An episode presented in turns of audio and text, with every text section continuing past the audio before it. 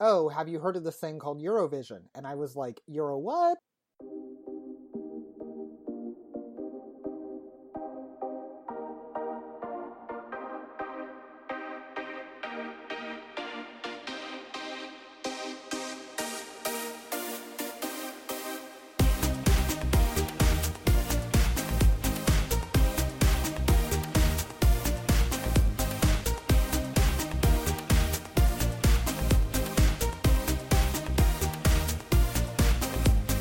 Hello and welcome to the Euro What from What Else Is On.tv. I'm Mike McComb. I'm editor in chief at WEIO, and I'm joined today by my fellow WEIO Eurovision News and Entertainment Research Division specialists, Ryan Brazel and Ben Smith. Hey guys. Hey, Mike. How you doing? Doing all right. How are how are you all doing? Fantastic. Uh, it's, it's good. I'm I'm a little cold today because of the snow, but I'm Minnesotan, so I'm dealing with it. Nice. Similar here, where I'm in the south and we don't really know how to deal with snow, so the whole place is shut down over two inches. But that's all right. Excellent. Uh, snow days for everybody. So, uh, uh, so our mission with this podcast is to kind of help explain, contextualize, demystify the Eurovision Song Contest for an American audience. Uh, all three of us are huge Eurovision fans. Uh, that's actually how Ben and I met, and how Ryan and I kind of reconnected. Uh, Ryan and I went to college together, um, and yeah, like we keep on finding little pockets of fandom around the country, uh, and it's sort of been Eurovision fandom's sort of been scratching at the edges of the mainstream in the last couple of years. Um, and yeah, we're just trying to kind of help evangelize it and um, not be so weird when we're talking to people about it uh, at parties. Yeah, yeah. I mean, like I feel like every every year, I think I find like a, a few more Twitter people that I follow who have suddenly discovered Eurovision. Like, yes, you, you're you're almost there. Come on, come join us. I keep slowly drawing people in from my friend circles because I just talk about it constantly, and so they have no choice but to become a fan. It's great. Uh, my partner uh, didn't know anything about Eurovision when we first met, uh, but then once I was able to get him obsessed, it was uh, smooth sailing from there on in. We actually had our honeymoon uh, at Eurovision uh, this past year, so um, yeah, that's just the kind of nerds that we are. So. Um, now, since this is the first episode uh, of this podcast, I thought it'd be a good idea to kind of go over uh, two of my favorite questions whenever there's a new topic of who are you and what are you doing here. Uh, so spe- uh, specifically, um, how were each of us introduced to Eurovision? Uh, I'm not. I'm not sure. I've gotten everybody's origin story. Um, ben, did you want to go first? Uh, sure, I can. Yeah, just the, the question of who are you? What are you doing here? How did you get in, How did you get into my house? Yes yeah, basically, um, let's see. So, like, I think this is, now that it's 2018, this is technically my 10th year of watching the competition, which that that happened. Um, but so I have I was racking my brain on this today to figure out exactly how I got to the Eurovision Wikipedia page in 2008 after finals week, but I did. I was like, oh, there's a web stream, and caught like what I think what had to been like the last hour or so of the 2008 competition. It was like this is kind of awesome. And went back and watched a bunch of the other videos. And then 2009, around May, same thing happened where it's like, oh, hey, that's happening. I should check it out. And then like 2010, I was no 2010. I had graduated, and it was like, okay, this is just a thing I can watch now as an adult. And at the time, I had a blog, so I started writing about it, as I did with all the things I was sort of getting super into at the time.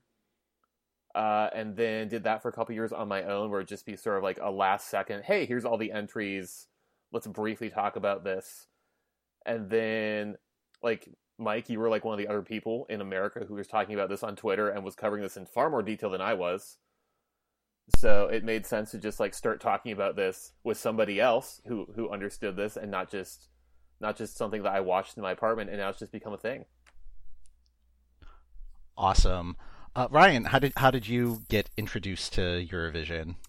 Uh, that's a great question. I was working at um, our alma mater. Um, I was doing technology support for the foreign language faculty there.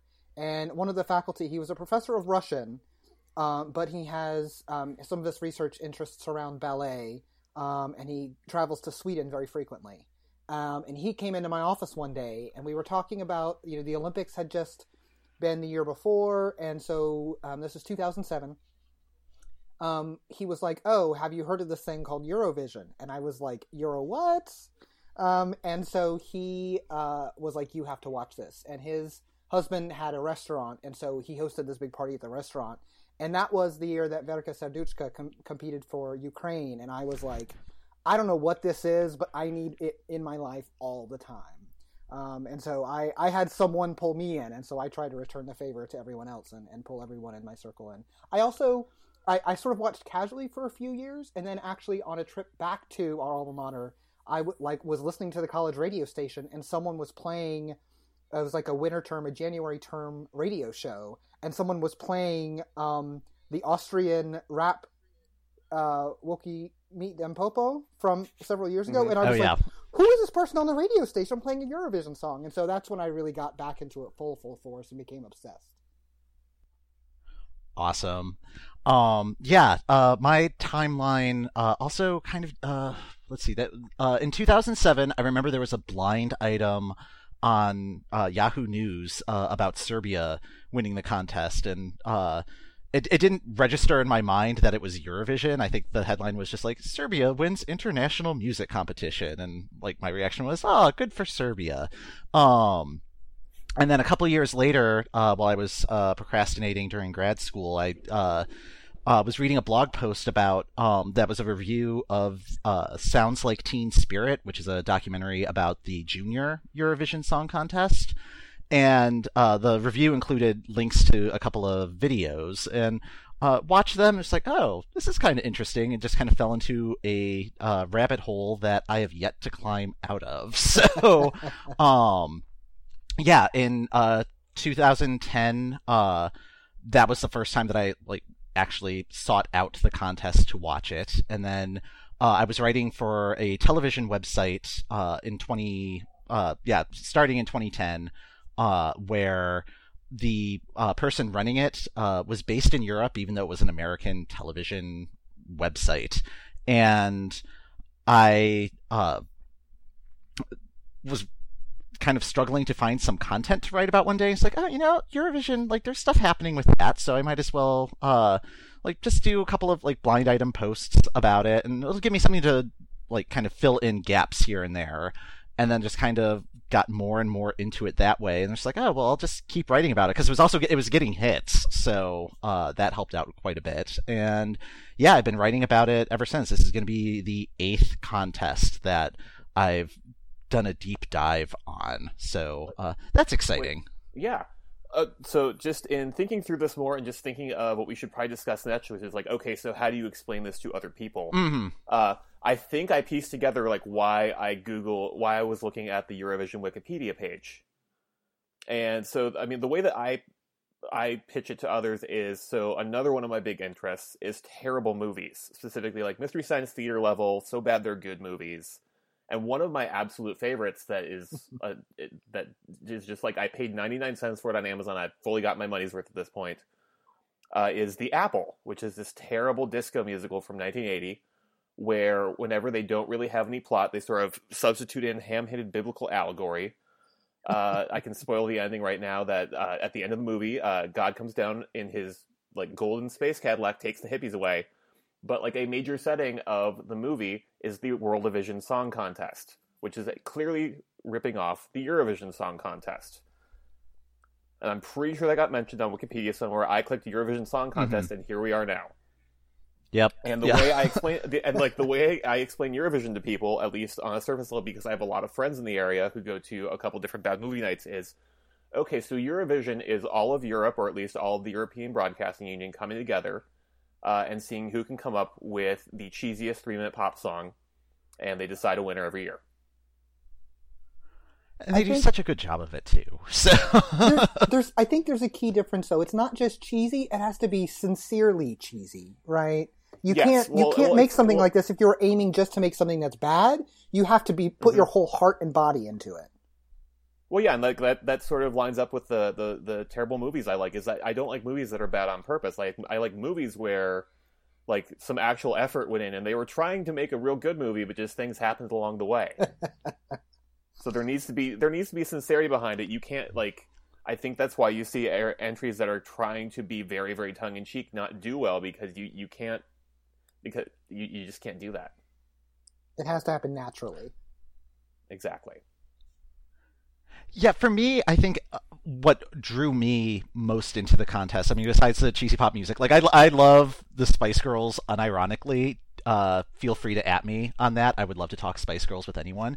But um, yeah, for me, it's it's more like the election night drama that also gets wrapped into the contest. Like, um, I, I know the vote tabulating thing is probably one of the more boring aspects. Like, if if you were to ask people like what makes uh, Eurovision is so much fun, they're not going to say the voting part. They're going to say the really cheesy performances. But I don't know, just watch, watching the results roll in and, and like not having the stakes be as dire as like real elections. Uh, yeah, it's it's just like I don't know. It it, it mm-hmm. it's just a giddy little thrill. So. uh, we can move on to uh, starting to talk about uh, what is happening with this year's uh, contest. Um, so where we are at this point uh, in the process, uh, Portugal uh, they won last year's Eurovision, which was held in Kiev, Ukraine, and because they won, they'll be hosting this year's competition. it's going to be held in Lisbon with semifinals on Tuesday, May 8th and Thursday, May 10th. And the grand final of the contest is going to be on Saturday, May 12th. Um, as long as there aren't any controversies or debts between organizations or any acts of war, uh, 43 countries are expected to compete this year. Uh, right now, we are in selection season. Uh, that is going to go until mid March, and this is when each country that's participating will determine uh, their respective artists and songs through a variety of processes. They may have American Idol style competitions. Uh, they may, there may be broadcasters that are just going to announce uh, who their artist and song is. Uh, yeah, there there are lots of different ways that the acts will be selected. Uh, so far, Albania is the only country uh, that has determined both their song and artist, and the public knows what the song is. Uh, we'll be talking about that in a little bit. And as of this recording, uh, seven countries have determined who their artists will be, and we'll find out what their songs are at some point before uh, mid March. Um, coming up, uh, France, Israel, Lithuania, and Spain are uh, they're currently airing TV competitions to determine either the singers or songs or both. We'll talk about that in future episodes once there's something more concrete to discuss. Um, so just like one yep. other bullet point is that people have already started releasing their YouTube compilations of their top one songs for this year's Eurovision competition. It's great. I love that. I love that. Yeah. I, I, uh, like I was like I've always seen those, and I admittedly I've used some of them when I've been like, okay, I need to quickly review. Like I, I just want to see what what the general YouTube audience is thinking of these entries. But usually it's at the stage where it's like, here's 27 songs, not here's my here's my one favorite. Well, but also when there's 27 like, songs, it's here's my top 27. It's like that's that's all okay. That's fine.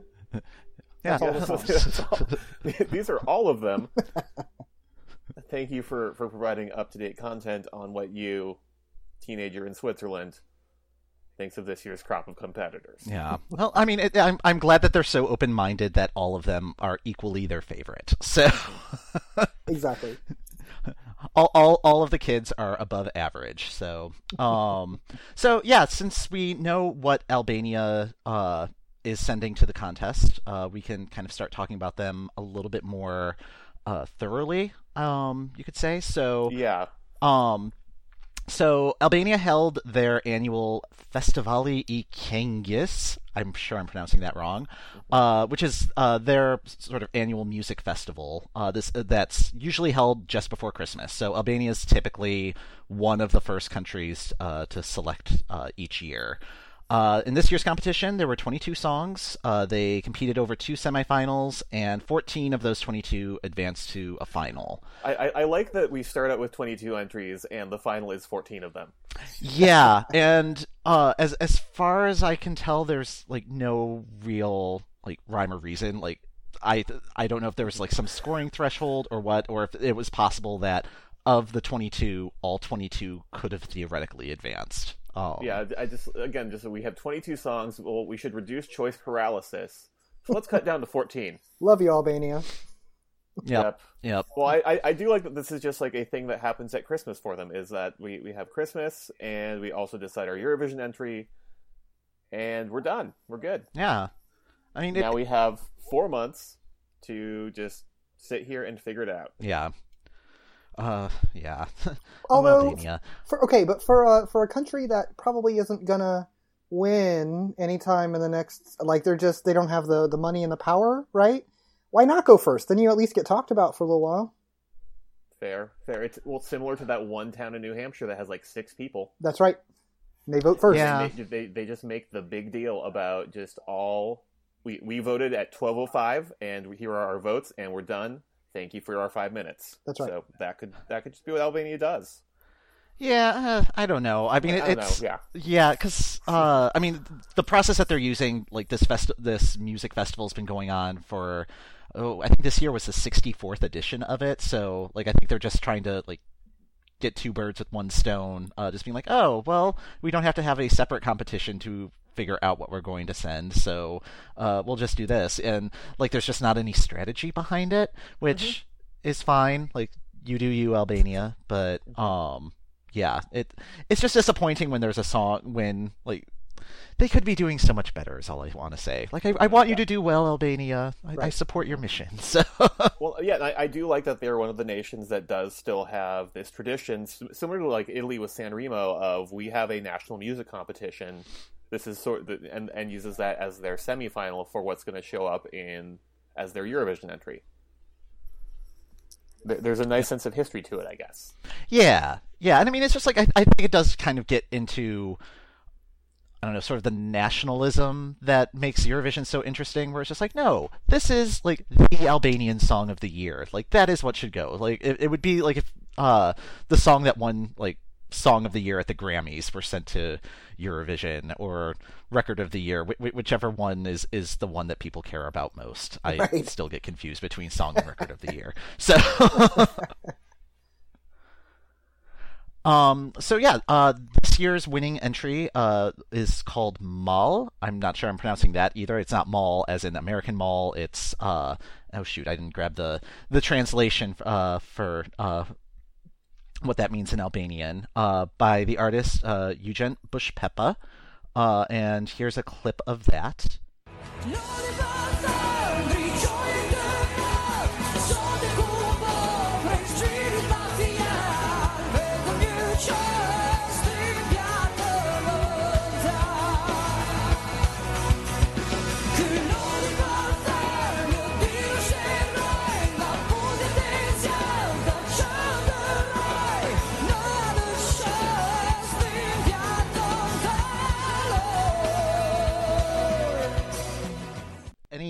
first reactions to this track? I, I think my first impression on hearing this was that it felt very traditional to me compared to like a, a few of their their last entries. It felt more rooted in folk music, which is which is nice. But it also it also didn't feel super new to me or su- the thing. I mean, the thing that I like in Eurovision entries is things that tend to merge what's going on in contemporary pop music with with the nation's folk music traditions and this is much more on those on that traditional side than the actual contemporary pop side, which is fine. Like there's there's always a few of those every year, and they definitely have a place in the contest. They definitely reflect sort of what its mission is, but I'm they're also usually never my favorites. there were there were two things that popped that sort of stood out for me about this. Um, first, I love his voice. I think he's got a great Mhm. voice, and I think of sort of the early, you know, Mike, you mentioned that several countries have named their artists. I think right now there's not really a weak voice in the bunch, which is really good to like see and hear. And you know, I, I that's not always true at Eurovision, so it's nice that we've got some strong voices at least um, being announced early. I think the problem that this song is going to face um, it's the opposite problem that Iceland had a couple years ago. So um, I think it was 2014 or 15. I don't remember which year. 14 or 15. It was Maria Olafs singing "Unbroken," and the problem with that Oh, song yeah. was it was all chorus and no verse. This song is all verse and very little chorus. Um, and so Mhm. there's it's it, there's not a thing for people to like latch onto, right? Like the chorus is supposed to be really catchy. There's a hook involved, right? Like, and there Mhm. that this song just doesn't have that. And it's you you mentioned in the first listen um, that this has got to get pared down by 80 seconds, but I don't know which 80 seconds go. And it's probably going to be one of, like there's so much invested in the verses. It's it just seems like a really unbalanced song. Yeah, I, I would agree there. Like, I as I was listening to it today, just to just before this taping, I was just going, okay, I like that they're trying something with sort of untraditional, with non-traditional song structures. But like Eurovision is all about you have three minutes, get don't bore us, get to the chorus. Where's the chorus here? Yeah, Yeah, I mean, I, I I'm really, really curious what the editing is going to be like on this song. Um, Yeah. yeah, I mean, I, I'm intrigued that uh, they've already decided that they're not going to translate it from Albanian to English. Um, and I have a feeling that might be a trend this year. Like, I think we're this is probably going to be a multilingual uh, contest year, which would be awesome. Uh, Yeah, it would be great. Yeah. yeah, I mean, yeah, I mean, last year uh, there were, I want to say seven like non-English entries, and all of them made the final. All of them did very well. All of them were well received. And it's like, okay, please let that be a trend this year because I, I just think it's much more interesting. Um, but yeah, it, it's It's it's also much less Well, and- uh, much less clunky that you know bad I- English lyrics will kill a, an otherwise really good song.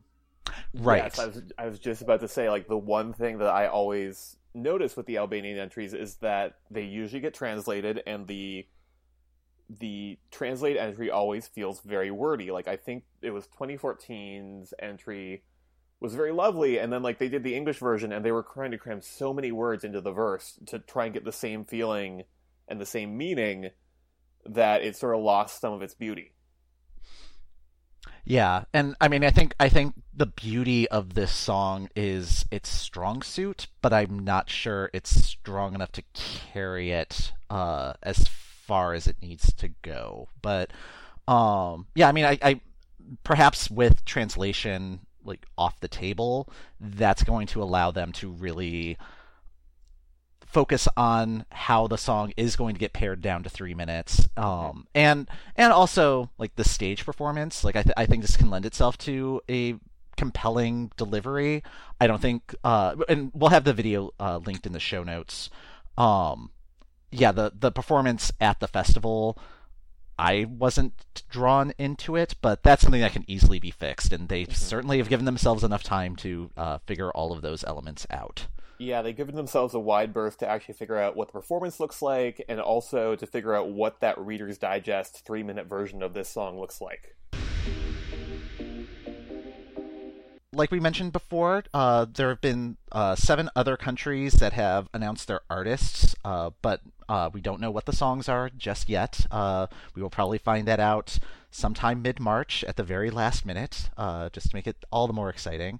Um, I guess we can take this list alphabetically uh, by country uh, rather than artist. But um, yeah, so first on the list is Australia, uh, which some of our listeners may be like, hey, why is Australia in a European song competition? um, they have. Uh, they were invited as special guests in 2015, and they finished in fourth place. Uh, they've been super fans of the contest for a very long time, and uh, yeah, uh, they were they were invited as guests as part of the 60th anniversary of the competition, and uh, did very well. So it's just like, oh, okay, you can come back in 2016, and they almost won the whole thing. So Al- um, Also, is it? was, I was, about- I was, I was going to try and explain like why is your- Australia in the contest as well. Sometimes when a when a nation and a broadcasting union love each other very very much, Mhm.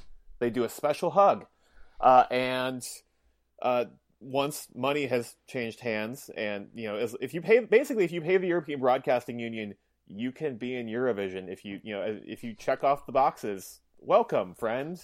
Though to be fair, there are some countries that haven't been paying the Eurovi- the European Broadcasting uh, Union, and they're still able to compete. Uh, but we'll we'll see how that affects uh, the um, the lineup at this year's contest. So, Yeah. I, I mean, I think that they've ironed out all of the actually. Actually, you owe us the money, so can you pay that before we we process your entry? Like, unlike like a couple years ago when when poor Romania got like just shafted at the last second. Nothing, none of, not their artist's fault, but just like, oh yeah, by the way, you guys owe us the money. You can't play. Yeah, but that was probably to Romania's benefit because they still have their like perfect streak of making it to the final, and I'm, I'm not That sure is- their Ballet Westeros entry. Uh, that that was going to be a hard sell, I think. That that was gonna be a hard sell. So in, in the end, it, it it was for the best. but like getting back to Australia, it, I I like that like this is now their fourth official, third, fourth official entry. Uh, number four, yes. number four, and it's like, okay, well, now it, you know, let's let's give the person who was like the interval act when we were like a, a fun surprise in Denmark actually get a chance to compete. Yes. Very nice. Good for them. Yes. Uh, so yeah, uh, didn't actually mention her name. Uh, Jessica Mauboy, um, who's uh, I don't know, just kind of glancing over her uh, website and uh, assorted media outlets. She's done a lot. Yeah, she's pretty active in the Australian pop scene. Um, yeah. We have a clip of her performance at as the interval act in 2014 it's a little rough, but um, yeah, like she was she wasn't competing or anything, so um, no pressure, you know. So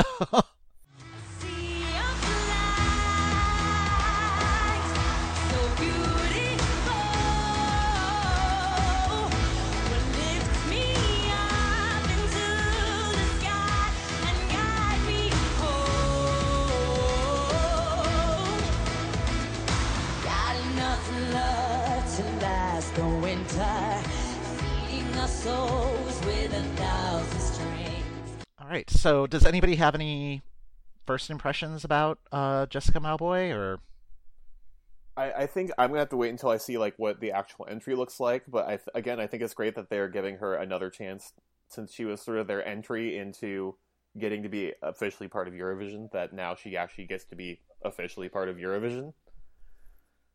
I agree, and I I mean I think I I love seeing more people of color and women of color um, getting into Eurovision. I think for me that's a really big deal in terms of my enjoyment of the contest. Um, and and I appreciate that Australia is sort of standing behind someone, as you said, Ben, that she's a big part of the reason, also the money, but she's a big part of the reason that they're in this position. So I'm excited. Yeah, in in terms of her as a contestant, I I gotta wait and see. I was not super impressed. I thought that skit um, that we just showed was cute, but I, I wasn't super impressed with the quality of it. So we'll have to see when she actually has you know three four months to put together something and really refine it. We'll see. And like just that, just that you mentioned that. So just thinking over Austria's official entries, like I think every every one of theirs has either has been like a woman or a person of color Or both. Yes. or both. yeah? Well, yeah, that which which is admirable of them for trying to increase. I mean, I, I have no clue if that's on purpose or not. I would like to think it is, but just the fact that they are trying to make the Eurovision Song Contest a little bit more diverse is good because you're dealing with Europe, which is otherwise just kind of a very white region. Yeah, um, and th- this year seems to be shaping up to be a very diverse contest. Uh, just looking at like who who's in the field for the various national finals, and also uh, for Austria's uh, competitor, uh, who's uh, Cesar Sampson.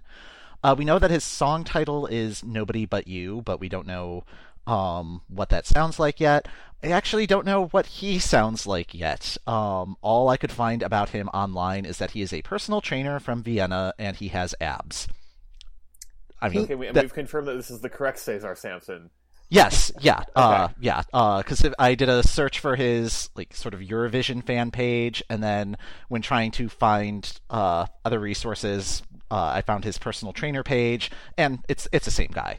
Okay, But yeah, that that is all I have been able to find about him so far. Wasn't the falsetto vampire from Romania a couple years named Cesar? Uh, yes, uh, but Based a on the different strength of that, I already love him. Okay. there's a strong history of Cesars in the Eurovision Song Contest, and I'm sure that this entry will be another part of that pantheon. yes, I, I perhaps nobody but you is also a falsetto vampire uh, ditty. I don't know. So, Um, so next on the list is I, yeah, it's just like the, Austria, still kind of shrouded in mystery. Other than we we know the person's name, we know what their song is, but that's kind of it right now. Yeah. Um. So, uh, yeah. Uh, the one, the next on the list is uh, Azerbaijan. Um, and their artist, uh, her name is Aisel. I believe that's how it's pronounced. A I S E L. And uh, I was able to find a track of hers on Spotify. Here is a clip from it. Nothing bright to see, nothing more, just me.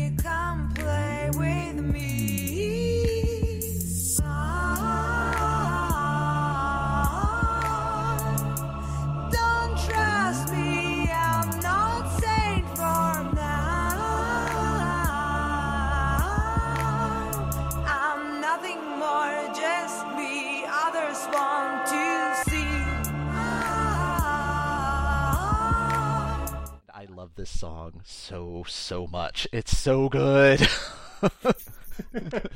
I really love this the the like electronic music at Eurovision the last several years has been fantastic. And I would start it I would start that trend. Maybe it's even earlier than this, but 2013, I think it was Montenegro with um, Igranka. I really liked it. Didn't Yes. do well, but I love that song.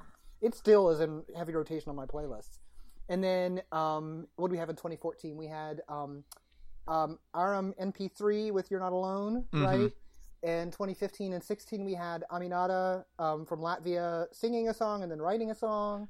yes. Um, You know, we just have a really. Who did we have last year? Did we have any electronic music last year? I mean, Norway Norway's felt Oh. very very clubby and felt very of the moment with what was going on in sort of EDM. Yeah. And, and I just. Oh, and of course, Azerbaijan last year, of course, with Skeletons. Oh, yeah. Right? Like, it's. I love it, in part because it's just something different. We do, It's not, you know, just a, a standard ballad. It's not just pop. Like, yes. So Mm-hmm. I am super excited about Azerbaijan. Like, they had a year there that was not great. Um, but they've really come back, or a couple of years there that was not great. They've really come back. I was about to say they've had a few years where it's been. Well, yeah, their their their initial approach seemed to be okay. We're going to figure out the singers, then we're going to figure out the song, and it's just going to work somehow. And it did for a few years, and then that sort of fell fell off. And now they've they've at least chosen their artists. I believe that they're doing like some sort of national choose 'em thing for their song. Oh, I have I hadn't seen that yet. Uh, well, yeah, let's say I could, I could be wrong on that, but I think I think they're not completely taking it internal. Okay. again, could be could be wrong. Um, yeah, I mean that would that would be an interesting choice. Yeah, I'm I'm just so excited to see like what they uh what they're going to pull out this time. Uh, I mean they they are one of the countries that has had um that has never missed a final any year that they've competed. So um yeah, and ju- just from that clip alone, I can pretty much guess that they're going to continue that streak. And yeah, uh, yeah, I'm just super excited about this. so, uh, another one that I'm super excited about is just peeking ahead in the show notes, another one that you were very excited about is Belgium. yes. Uh, anybody want to take a stab at uh, how to pronounce Laura G's Sure, last Laura, name? Laura Groeseneken, who appears to go just by Sennek, which seems very smart on her part. Yes. Thank you. Um. Yeah. Um, Uh, go ahead. uh, but yeah, so it's we we have a clip of her covering last year's winner, which I cannot pronounce correctly. Amara Peros Dois. I've been I've been learning I've been learning Portuguese. There we go. Yeah, you should. Yes. If I lived a dream, I'd ask you to dance with time standing still just for you. And oh, I forget it's only a dream. I'd picture your face all day through. Yeah, so her her voice is another style that I just love. Like there's just that sort of like Fiona Apple richness to it and um yeah, uh she's another one who uh has uh quite a bit of material available on YouTube and yeah, ev- everything I've heard of hers so far I've really enjoyed. Well, yeah, and like they they were another one where it felt like they were sort of on the more electronic train last year because they had Blanche and Mhm. City Lights, which felt like very very like a very chill take on electro. but yeah, like I, I'm always intrigued by what Belgium does. They're they they it feels like they always are. They're not always necessarily to the same beat as the rest of the competition, but whatever they send up tends to be something I like. I gotta say, I'm not in love with her cover of Amar Pelos Dois. I there's something about maybe it's just because I constantly hear what's his name singing it. You know, last year's winner. I I I'm not a big fan of that. I do like her voice, and I what I like better, what I would prefer to hear from her is something more like the um the Tomorrow Never Dies cover that she did with the symphony. That's also on YouTube that people can go watch. There was particularly when she gets towards the end of that, there is a like a strength in her voice, and I really want to hear that. That's the like I love her as a contestant. Just I I don't think she doesn't have the sort of um the purity and clarity for a song like Amar Pelos Dois. I want to see her like where her voice really can open up. Um, so yeah, Mhm. that's what I want. Yeah, and I definitely don't want her doing like a cover of like last year's song. Like, I mean, it, Mhm. it will it will need to be something different because it's like we already have last year's song. And yeah, la- last yeah. year's song feels very singular. Like that song and that voice are just a pair. I don't want to necessarily repeat that. Correct. Yeah, I mean, I mean, Bel- Belgium's been very smart the last few years. Like they're, it, I, I, I don't want to say like they're futuristic in their sound because they're not. Um, but like it, they're, they have their eye on the horizon and Mhm. are heading in that direction, even if they're not like way beyond there. If that, if that's making any sense, like, it- like I think they are futuristic. they have a sense of the in- future. But well, I think they are futuristic in Eurovision terms. yes, Well, yeah, like I, I feel like their entries are trying to be more than just like whatever is very much like the 2017 sound, the 2018 sound. They're sort of keeping an eye on the horizon as well because last year's entry felt very, very listenable outside of the context of the Eurovision Song Contest, where I felt like if that had just popped up in my Spotify playlist as a hey, we think you might like this, I would I would have totally added it in there. I would have totally kept listening to it. All right. Uh, so let us pick up with Finland. Uh, so Saara Aalto, uh, she was the runner-up from the most recent season of uh, UK's version of the X Factor. Uh, and she is also a uh, runner-up twice uh, from Finland's uh, UMK selection process. I am not even going Yep. to attempt to pronounce what UMK actually stands for. Uh, something stands for a lot. Yeah, It stands for a lot, and it's all very Finnish. But yeah, she was she was the runner up in 2011, and then in 2016 when they sent Sandhja. I think her voice sounds fine. I'll be curious what sort of song she gets. It's Yeah, she she has a very very pop voice compared to some of the other people that we've been talking about. Like it's very very contemporary pop, very again compared to something like Albania where it felt much more rooted in traditional music. yeah, like the the most recent clip of her that I saw was her covering uh, "Let It Go" uh, from Frozen, and yeah, I mean, like she has she has the right voice for that. It's just not for me, but um, I don't know. I I, I think she's if she's paired up with the right song, it could be something interesting. Um, Mhm. that that is something that I do appreciate about Finland is they don't. I I can't think like I I don't think Finland has like a defined style. Like they they send something different every year and have Mhm. Varying results. And yeah, like they're they're in, they're an interesting country to watch and Well, yeah, al- like, always full well, of surprises. and, and, like also just their their national final is always very interesting to watch, if only to see what the judges are wearing, because it feels like of the the Scandinavian nations, Finland is like the most hipster. that seems fair. Um, yeah, I, I think like I think they were being very savvy this year by going, hey, a Finnish person was was like the runner up on UK X Factor. We should scoop that up. We should scoop that up and be like, hey, so we're just gonna pick you as our finalist because you've been on a national stage lately. You'll be you're you're in people's minds. They were voting for you because you were runner up. So rather than do our usual UMK where we have people submit their artist and their song, we're gonna have you be the artist and people are gonna we're gonna figure out the song. Yeah, I'm excited to see what Finland does. I agree. They have a really broad variety in the terms of the stuff that they do. Um, even the stuff that turns out not to be popular, I always really enjoy, even when no one else likes it. Um, so yeah, I'm really excited to see what they do. I, I don't know how I feel about their artist yet. Again, I need to see more. I need to see what song um, she's gonna get. We'll see. But yeah, like just sort of thinking through like the last couple years of Finland's entries. Like a couple years ago, we had Sandhja, where it felt very kind of disco R and B inflected. Uh, last year we had Norma John, which was just the very opposite of that. Just very, just very you know, simple, just piano ballad. So that, that's the nice thing about Finland is that they're always going. They they seem to really go for variety and never send the same thing twice. Yeah, and Yeah. Norma John got robbed last year. Can we just say?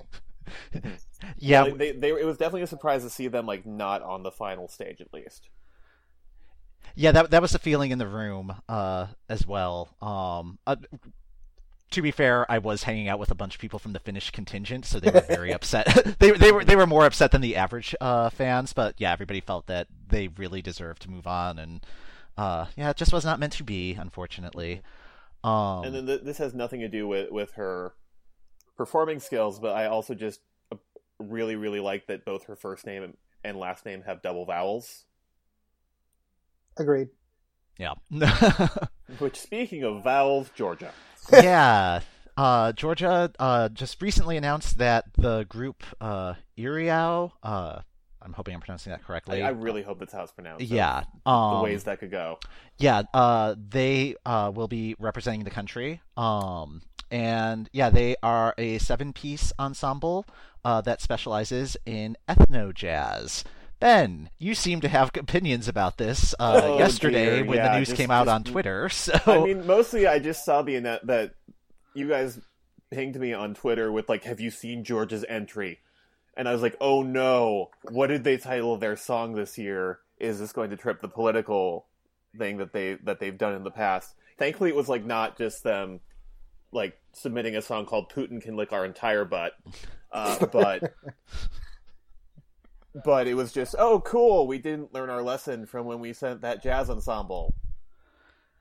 Yeah, Three Minutes to Earth. Is that what the name of the song was a couple of years ago? I literally, when I saw the song, I was like, isn't this the same group or song? Like, I immediately went, like, my brain went back to that song. yeah. And I was like, Well, this no, is literally you the same me thing. link- you sent me the link, and I was like, "Wait, didn't that? Isn't this their their 2014? Isn't this their entry from a few years ago?" Because I thought that you'd link me to the actual entry. That said, I think we need more parachutes. So if they repeat the parachute from the 2014 entry, I'm okay with that.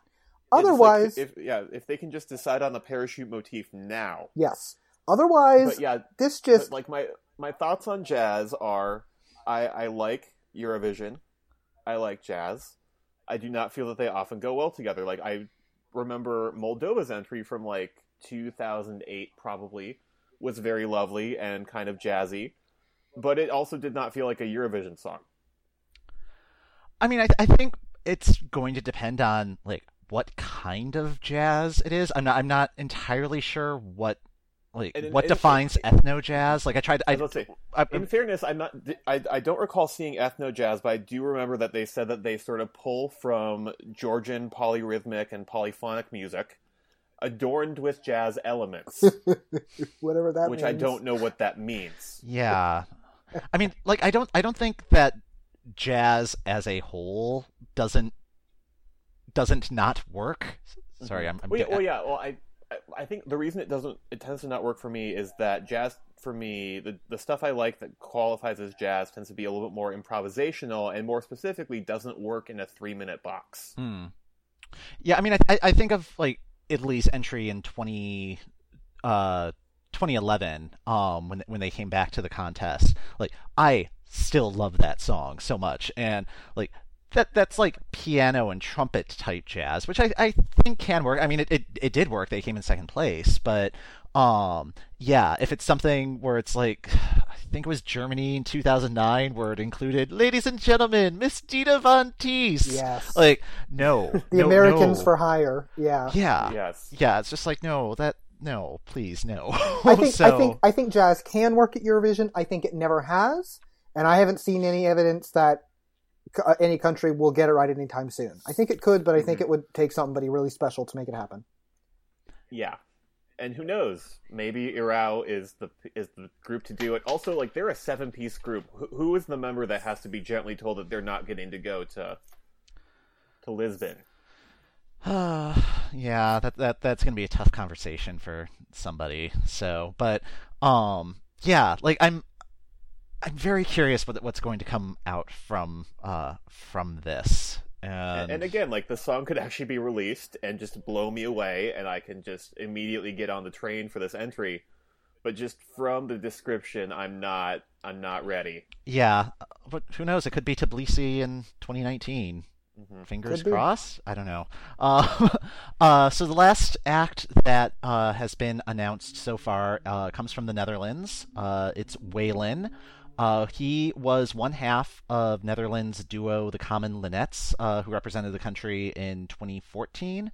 Uh, they finished in second place. This is another song that I am totally obsessed with still, all these years later. Um, and yeah, uh, anybody's anybody have thoughts on on this choice? I mean, I think just the fact that that's been their their best performing entry in the last couple of years, it makes sense to go back to that artist and say, "Hey, do you want to try this again?" Because it seemed to really, really click with the audience at the time. Which, at, like at the time, I just remember just being like, "But, but country is American music. What is it doing here?" But it really, really worked, and I thought that well, and like they've done like a few more more like I guess country slash Americana ish Mm-hmm. music. Like I think uh, Douwe Bob's entry from a couple years ago also felt very much in that same vein. So it seems to be something that's working for them. So I think definitely go for it again. Yeah, actually, that was their 2012 entry was was also very countryish. Maybe, maybe it's just something they want to do on the even number years. And um, Was that a new? I mean, one thing I'm interested in, in seeing is that one thing that really worked for me about that song was the vocal interplay and the tight harmonies. mhm. And if it's just him, it's not going to have that. Yeah, I don't know that there's necessarily a strong history of countries going back to an artist that did really well. I mean, with the exception of like Ireland, right? And with Johnny Logan, three, you know, two or three times or whatever. Um, like when Azerbaijan went back to Elnur, he did not do well. Did he even qualify for the final a couple years Yeah. ago with Hour of the Wolf? Yeah, Maybe he did, but he didn't do well. Yeah. yeah, but he didn't. Yeah, and um, Yeah, that, that that was during their downswing. Yeah, it was. I, I, I just feel like there's not necessarily a strong history of that working. Um, and I and I think Ben's point that it's very much about that song. It's his voice, yes, but that song. I didn't really even like the song um, at first. It took me a very long time, and even now I'll skip it more often than not on shuffle. On shuffle, it's good, but it's not one of my favorites. Um, I just, I hope he does well. I love his voice. I'm excited to see what he sings. But if they're looking for magic in a bottle, I'm a little skeptical that that will happen this time. Yeah, I, think you're right. Just sort of thinking over other countries where they've sent the same artist multiple times.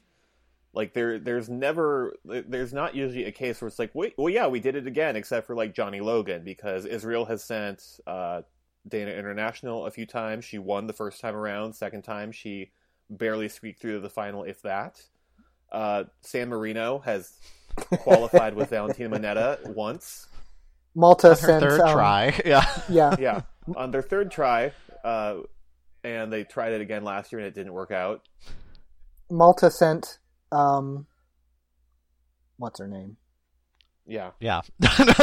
who who we all remember and love. As, Yeah. as an Ira, entire Ira, conversation. Ira Losco. Irolosco. Um, they sent her Yeah. twice, and she, you know, didn't do as well the second time. Yeah, I just, I, good for them. I'll be excited to hear what he, but I'm not, I'm not thinking that he's going to be a contender for a win. He'll maybe, you know, top half, maybe top ten if he gets something real good, but we'll see.